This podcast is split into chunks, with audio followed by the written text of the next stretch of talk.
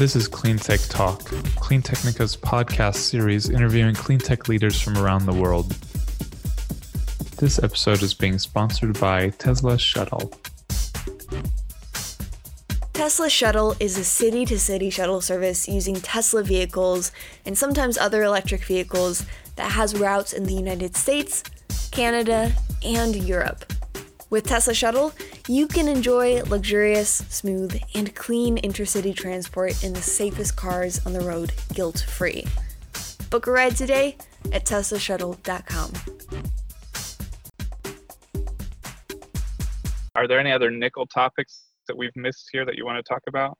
I mean, I think the challenge is, is, is clear. It's, uh, it's going to come down to the economics, but uh, that's like everything else. I guess one thing I would say that we didn't discuss um, is if you look at the proportion of uh, the cost of a cell once you hit $100 per kilowatt hour or less, you know, the raw material component of it becomes a lot. So if you kind of, if you want to press well below $100 per kilowatt hour at the cell level for, um, for the high nickel cathodes, then controlling your input costs is, is almost unavoidable at that point.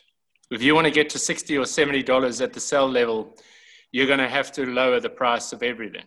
There is no other way. Um, there's uh, obviously manufacturing volumes. You know, there's some improvements. Hopefully, we'll see all of these with even with the Roadrunner project. If you if you're going to do a, a dry cell technology and even up the amount that you can produce by 16 times, and there's no you know drying issues and, and uh, using the solvents, etc., that's still only going to lower it by 10 to 20%. If you want to get down to the low numbers, 60 to $70, you're going to have to uh, back some projects and, and take 20 to 30% of what you're paying. Do you think overall the ambitions for bringing down battery costs and the kind of expectation that the market does it is, do you think this is really going to be a big problem of, of, of people being overly optimistic, or do you think it's more likely to resolve itself in the ways we've been talking about? Um, and I guess in specific, we can talk. We can get to the matter of EV market share. Um, I know you've looked at this a bit. Uh, Look, there is another workaround here, Zach. Is that if you can, I mean, according to uh, my understanding, that the Maxwell technology can get 300 watt hours per kilo which is a 20% boost on where they are now. So, um, so what I'm saying is it's possible if, uh, and, and Elon was sort of hinting at, at 400 watt hours per kilo going to be around in three or four years time. So the way I put it to you is, and it's kind of my thesis, some people agree, some may disagree, is what I'm saying is if you can boost the energy density, can you shrink the battery pack size at a point in time? So, you know, what is the cost of delivering 300 miles of range? If you can get that number down with improving, uh, you know, the uh, capacity of the cathode and doing some tweaks on the anode, then, uh, you know, can, what if you can do that with a 40 kilowatt hour battery pack because you've boosted the energy density and lowered the weight? That's another way of doing it. And I feel that that's how he's going to to play it is to actually, he said, you know, 300 miles is the sort of target range, and uh, we've written about that before. Um, at that exact number, I've used as well. It kind of to me is a sort of benchmark. So if you can do it with a smaller battery pack, well, great, do it. And then, you know, if you can't get your kilowatt hour costs down much below 100, it won't matter if you're improving your energy density by 20 to 30 percent if that's going to be the benchmark for a mass market car. And I mean, they have to approach it from both sides. I, I guess my my question that I keep asking is if they're being too uh, optimistic on the mineral mining side. Um, I, I think he's. I mean, I mean, I know they're obviously very, very, very focused, detailed on the battery design, battery chemistry, increasing energy and density. We, we saw the tweet recently of um, uh, basically getting close in three to four years to the 400 watt hour, watt hour per kilogram energy density needed for, for competitive electric aircraft. Um, do, Yeah, well, I'm sure we'll come back to it, but um, I guess I just I keep wondering if there's too much optimism, like you guys have been hint- hinting, or if um, if it will resolve itself in the next couple of years. Now that everyone's a little more aware that EVs are going, EVs are selling at a high percentage in Europe, relatively speaking, and Tesla's growing. Um, but uh, one more Look, thing there here. is another um, there is another workaround uh, to throw another spanner in the mix. But um, if we start to deal with the topic, if we start to deal with the topic of uh, you know vehicle to grid and leasing yeah. packs, so you know there's talk about you know Tesla. So as far as I understand, they've applied for a power license in the UK. So now the question is, well, if they can actually, and this is what I've raised uh, and discussed with Howard recently, is the whole thing of is an EV transportation or is an EV have dual functionality? Is it transportation and it's an energy storage system? Is it a mini power grid? And the way that it's evolving, if you get to million mile batteries, it's going to be both. So if you are comfortable, you know, if, if they lease you a battery and load it up when energy tariffs are cheap or there's solar paneling and then put it back into the grid when, when uh, electricity prices are a lot higher, then what about uh, leasing a, you know, leasing a battery and um, they can draw on it, they can charge and discharge whenever they want to, and you just get a new one when you need to and pay much less for your car for your EV and, and just pay a lease rate. Then, you know, are you getting a lot more value out of the, you know, is the, the cost per kilowatt hour that sensitive when you have that functionality? So yeah, that's a different sure. twist. But yeah. it's, you know, vehicle to grid is coming. I mean, there's no doubt about it. Because if we're going to go to fully renewable or largely renewable, you need base load and you need the ability to reset. Why not that thing that's sitting in your driveway do both. Yeah, well, I don't know if you saw the article. A good friend of mine who, from the Netherlands uh, lives in Amsterdam. Uh, has been in this space for decades. Uh, he, he, he wrote an article for us the other day about pushing for for Tesla to, to get into vehicle, vehicle to grid um, finally uh, a bit more. Um, we I, JB Straubel, their co-founder and former CTO, talked in 2016 at a conference. Someone asked about that, and he explained uh, for maybe 10 minutes or something about why they kept why whenever they came to the topic they decided it wasn't practical or, or economical enough um, that was four years ago we don't know how much things change in, in those regards but he talked about issues with you, know utility agreements regulations um, the, the cost to, to, to basically degrading the battery faster, that kind of thing. Um, but it is, I'm curious yeah, to look, see. On, on, a, on a battery pack that can't last that long, that's one thing. If you've got a million mile battery, it's a completely different thing. Exactly. Like 2016 was hugely different in terms of batteries uh, that we have today and will be diff- much more different in the next coming years. Uh, so one look, more. The logical thing, if you, if you look at, um, if you look at what uh, solar costs now you know, even in a country like Australia, which, like where I live, the sun's shining most of the time, you pay 33 Australian cents for a kilowatt hour as a private consumer, certainly in Sydney. So that's, you know, more than 25 US cents. You can charge that, you can charge up your car with solar panels during the daytime for a fraction of that price. Yeah, no, it's gonna it's gonna be a fascinating topic. Uh, and so one last thing, I guess, in your report, I'm just going to read a little bit from your report, and then we'll jump off of that. You guys uh, wrote uh, with a claimed 125 billion dollars of sell orders to 2025, 1.1 gigawatt, uh, 1.1 terawatt hours. Uh, LG Chem's raw material needs are substantial. Its hydroxide demands are further increased with its shift to N- NMC 721 at its Polish cell plant, which is like actually in my backyard in Poland almost. It's it's like okay. 15 minutes, 10, 15 Rock minutes. Yeah. Yeah, Wrocław. Wrocław. it looks like Wrocław is Wrocław. Uh, so they're aiming at 70 gigawatt hour output in 2023. And you write offsetting LG's lithium offtake agreements against their claimed order book point towards an unavoidable shortfall, unlike its major competitor, cattle. Um, and I don't know, do you guys pronounce it cattle or CATL? Anyway, uh, LG, LG, LG Chem has no upstream chemical processing exposure. Uh, can you speak a little bit more about this, this um, uh, the yeah the, the order book, the offtake agreements, the kind of broader automaker plans based on LG Chem battery production?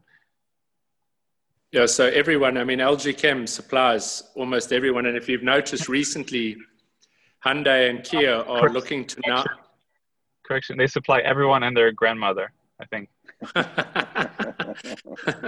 well, I mean, it's like... insane. I remember Howard quoting the other day. Um, they're looking to get to a, a, capacity of 220 gigawatt hours on their own in 22, I think, which is unbelievable. But I guess the point being, Japan has the same issue. South Korea, yes, POSCO is trying their PosLX, you know, technology, and I think they've got a two and a half thousand ton demonstration plant, and they have plans for offtake with Pilbara, etc. But for now, there's no meaningful production of lithium chemicals in South Korea or Japan.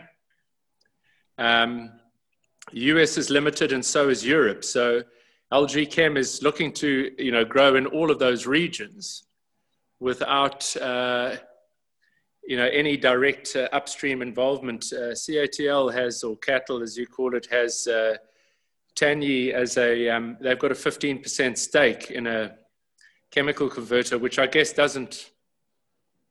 I mean, it gives them a, a direct link in. So LG has got grand ambitions. They do have some offtake agreements, but I don't know if, if you saw, I don't know, we didn't do the, I don't know if we put the quote in there, but Paul Graves said if, um, if all EV manufacturers were to go, all, all uh, EV uh, OEMs were to go out and source, try and source their 2023 lithium supply, they'd get about 15%. And that's a reality you need to face. Now, a lot of OEMs, as we've discussed in the past, and this is why Tesla is inverted commas two years ahead of VW. I think come September 22nd, that's probably going to widen. Is that OEMs have outsourced the responsibility of upstream raw materials to battery cell manufacturers that supply them. Um, Could you repeat so, it? I didn't catch what you just said about Tesla and Volkswagen. What was that? So Volkswagen claimed, you know, recently that they're about two years behind Tesla. I said, oh yeah. I think come battery day, that's probably going to widen out a, a tad more, um, and that's largely as a result of of VW and other OEMs turning to cell manufacturers to take responsibility for battery tech, for raw materials, for technology, for everything. Um, and uh, you know it's i guess it's the difference between how much uh, you know do cell manufacturers apply themselves to r&d and how much do they apply to actually making a profit and producing cells and they, they're different things whereas tesla has taken the time and bought specialist companies and just focused on the r&d side and now is looking to get involved but back to lg chem i think I mean, I stand corrected, but uh, you know, I would think compared to that order book that they're claiming, they have uh, certainly less than 20% of their raw material supply secured.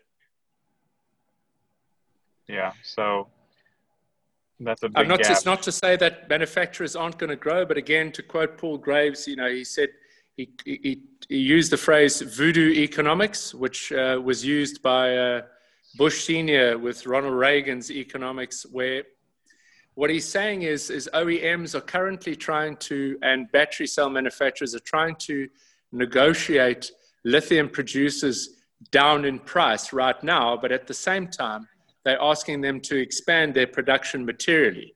And the problem is this in the second quarter of this year, um, uh, Livent made 6 million EBITDA, and if you exclude FX adjustments, I think four.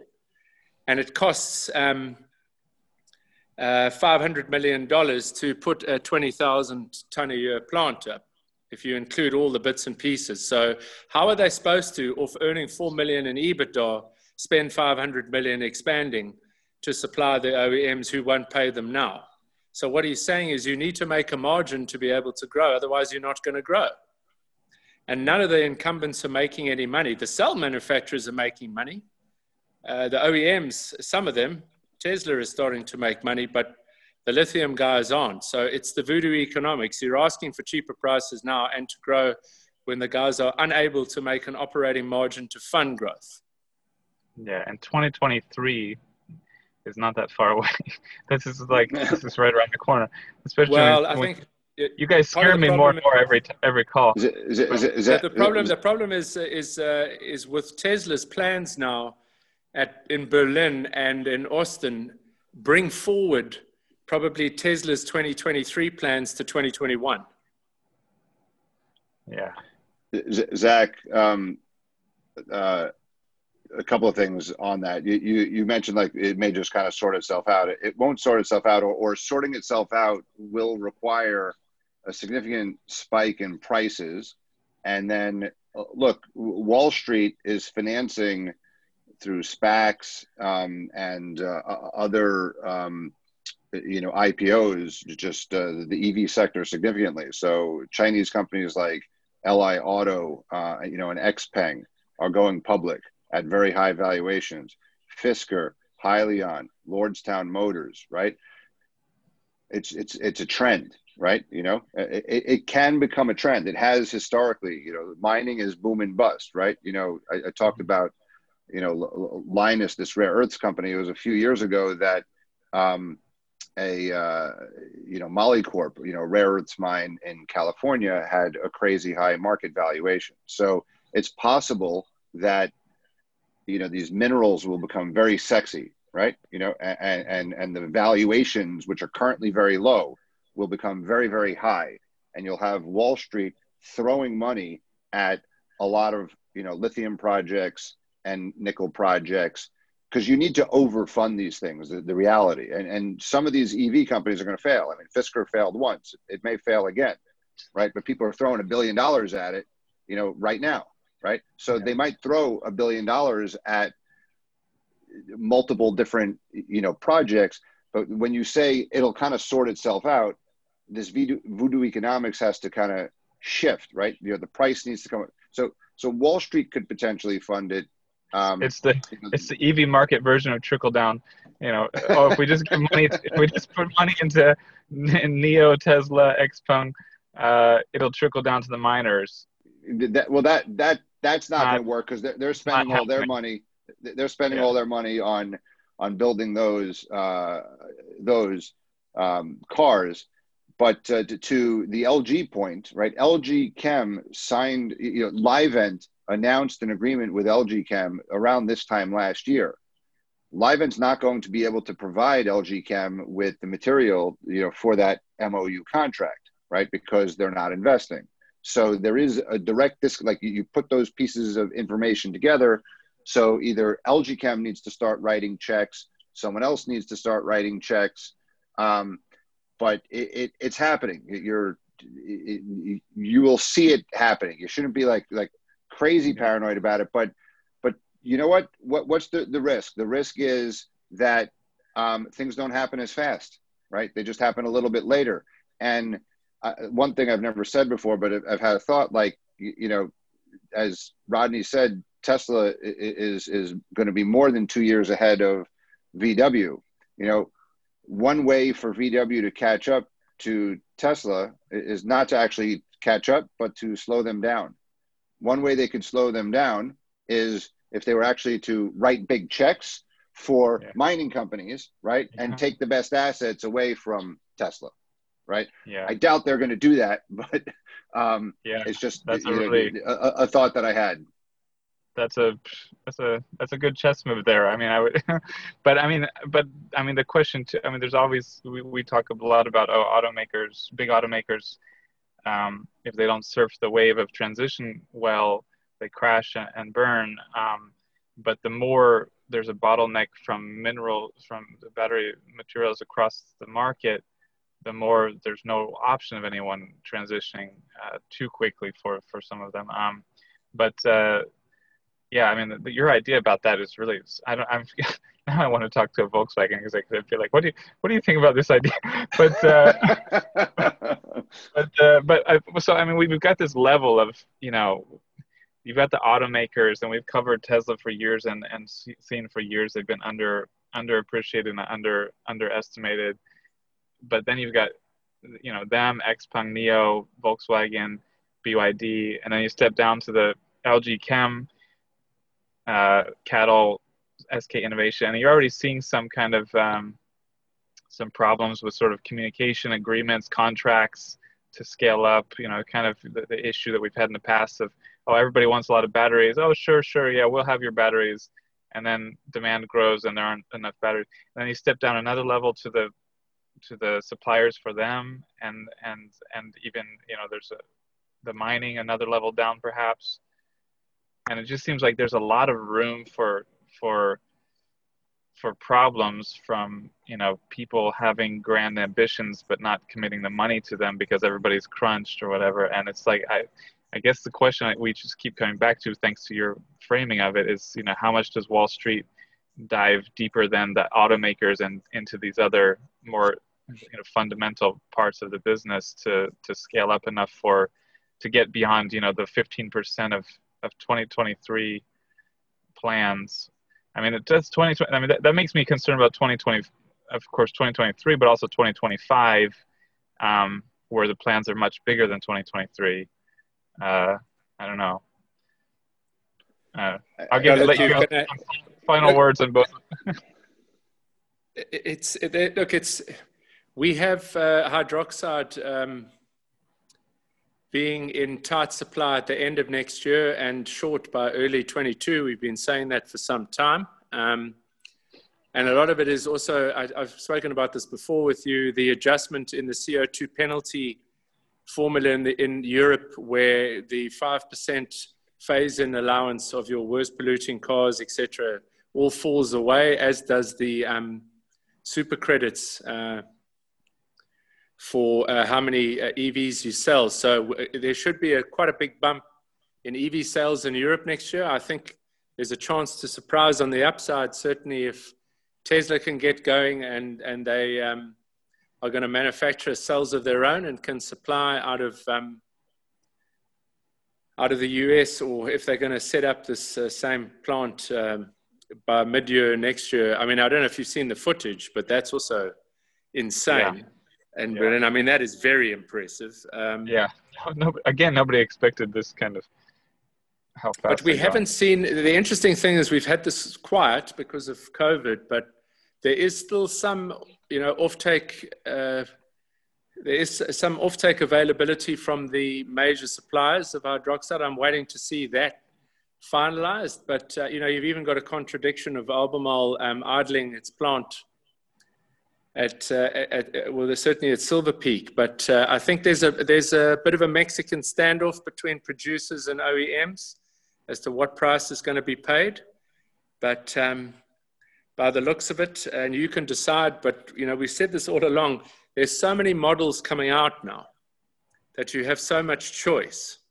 Um, and uh, so it, it's going to be a race, but I, I guess smart companies come up with smart solutions. So we'll see uh, how each of them does it. But certainly by uh, 2023, I think there is there's some major problems across a number of fronts if people hit their targets. But you know, again, the question is, you know, after being in production hell, suddenly Tesla looks to have found its stride, and that casting machine is also very impressive. So. Um, you've got to ask yourself are they going to be on the short end of the stick or is it the others? And I fancy it's the others. Yeah, they've sort of jumped from production hell to production heaven, huh? Uh, Howard, do you have any final final thoughts on that? Um, not, not on that specifically, but just in, in general, the knowledge base of mining uh, in, in the world is small. Mining as a percentage of the S&P 500 is tiny, and global investments is tiny. So in general, a company like Rio Tinto trades at five or six times EBITDA. You know, th- th- there's no reason the market can't say, you know, that should be re-rated to, you know, 10 or 12 times, you know, EBITDA, right? It's cheap. And um, I, I, so I, I believe that more attention by the investment community needs to be paid to this sector. And maybe it, it's the EV super cycle that channels, you know, some of that energy to, to, uh, to that. But I think I said it on, on one of our first podcast uh, that Larry Fink and other sustainability proponents need to focus not just on disinvesting from coal and fossil fuels, but telling the people they allocate capital to that they need to invest in kind of clean energy minerals, right? So they need to allocate dollars to mining in mining and processing of lithium, you know, and nickel and, and other um, metals in jurisdictions. So it's not only investing, but also there's a political angle here. Uh, we just had um, very ironic. I mean, this is not a this is a copper story and a gold story, but just in Alaska, a major project, this Northern Dynasty's uh, Pebble project, right, um, has been trying to get permitted for 13 years, and um, it was actually Republican, you know, Donald Trump Jr. and Tucker Carlson talking to Donald Trump and uh, and then the Army Corps of Engineers. You, you know, like even in Alaska, you know led by uh, Senator Murkowski, who has been the biggest on, these minerals issue, is putting the kibosh on a a, a, mining project, right? Because of you know the fear of uh, salmon farming, which could be very justifiable fears. I'm just saying that there's still very much an anti-mining philosophy in the United States.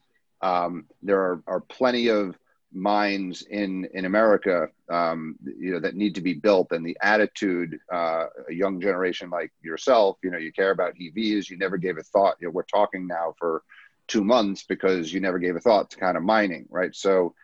Your yeah, audience, you, always, you just assume it's going to be done. It's going to be there. It's long, long, you know, long established. There's been such a focus on software across the world for a couple of decades and and you know in the investment world uh, in all levels.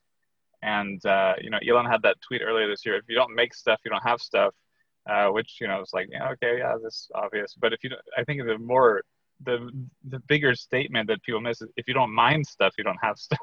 So it's like and, and mine, mining and chemical processing is it's kind of like a manufacturing process. And just like he said uh, you know manufacturing is undervalued in American society. You know, mining and chemical, it, it, it's real work. It's it's. I, think that, um, I mean, I think that's ex- another order of magnitude undervalued. It's, I think the sort of exactly.